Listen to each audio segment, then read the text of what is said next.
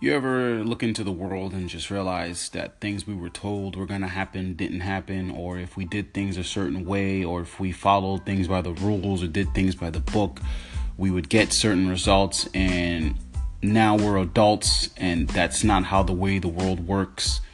Um, what we were told is not the truth. Um, we were told facades and stories to keep us from questioning things and, and, and finding out the truth for ourselves that's where I'm at. I'm, I'm viewing the world through my eyes and not through other influences, not through what people told me.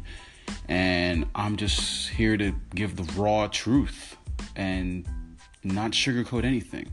This is Zone Radio.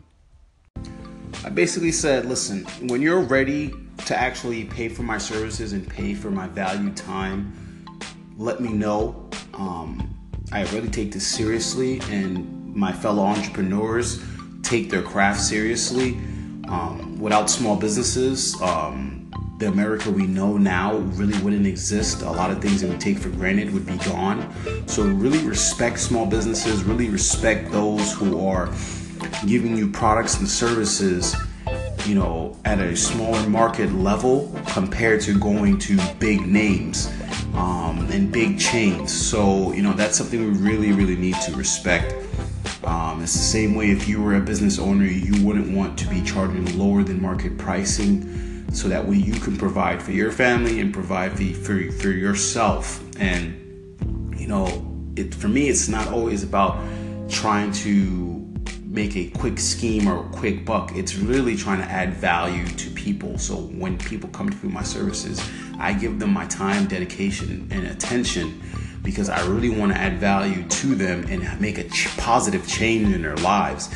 And you know, things cost, but understand that if someone's charging overly charging is different than charging value.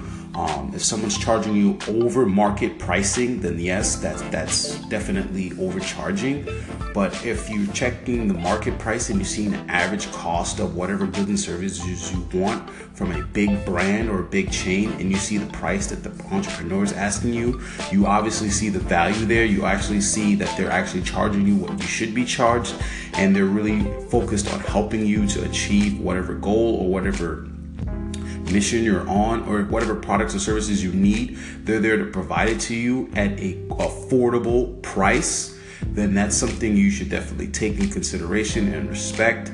Um, at the end of the day, it's all about respect. If we all respect each other, respect each other's hustle, respect each other's grind, I believe America can definitely change and we can definitely um, see some beautiful things in this world. So that's my take on it. That's my piece.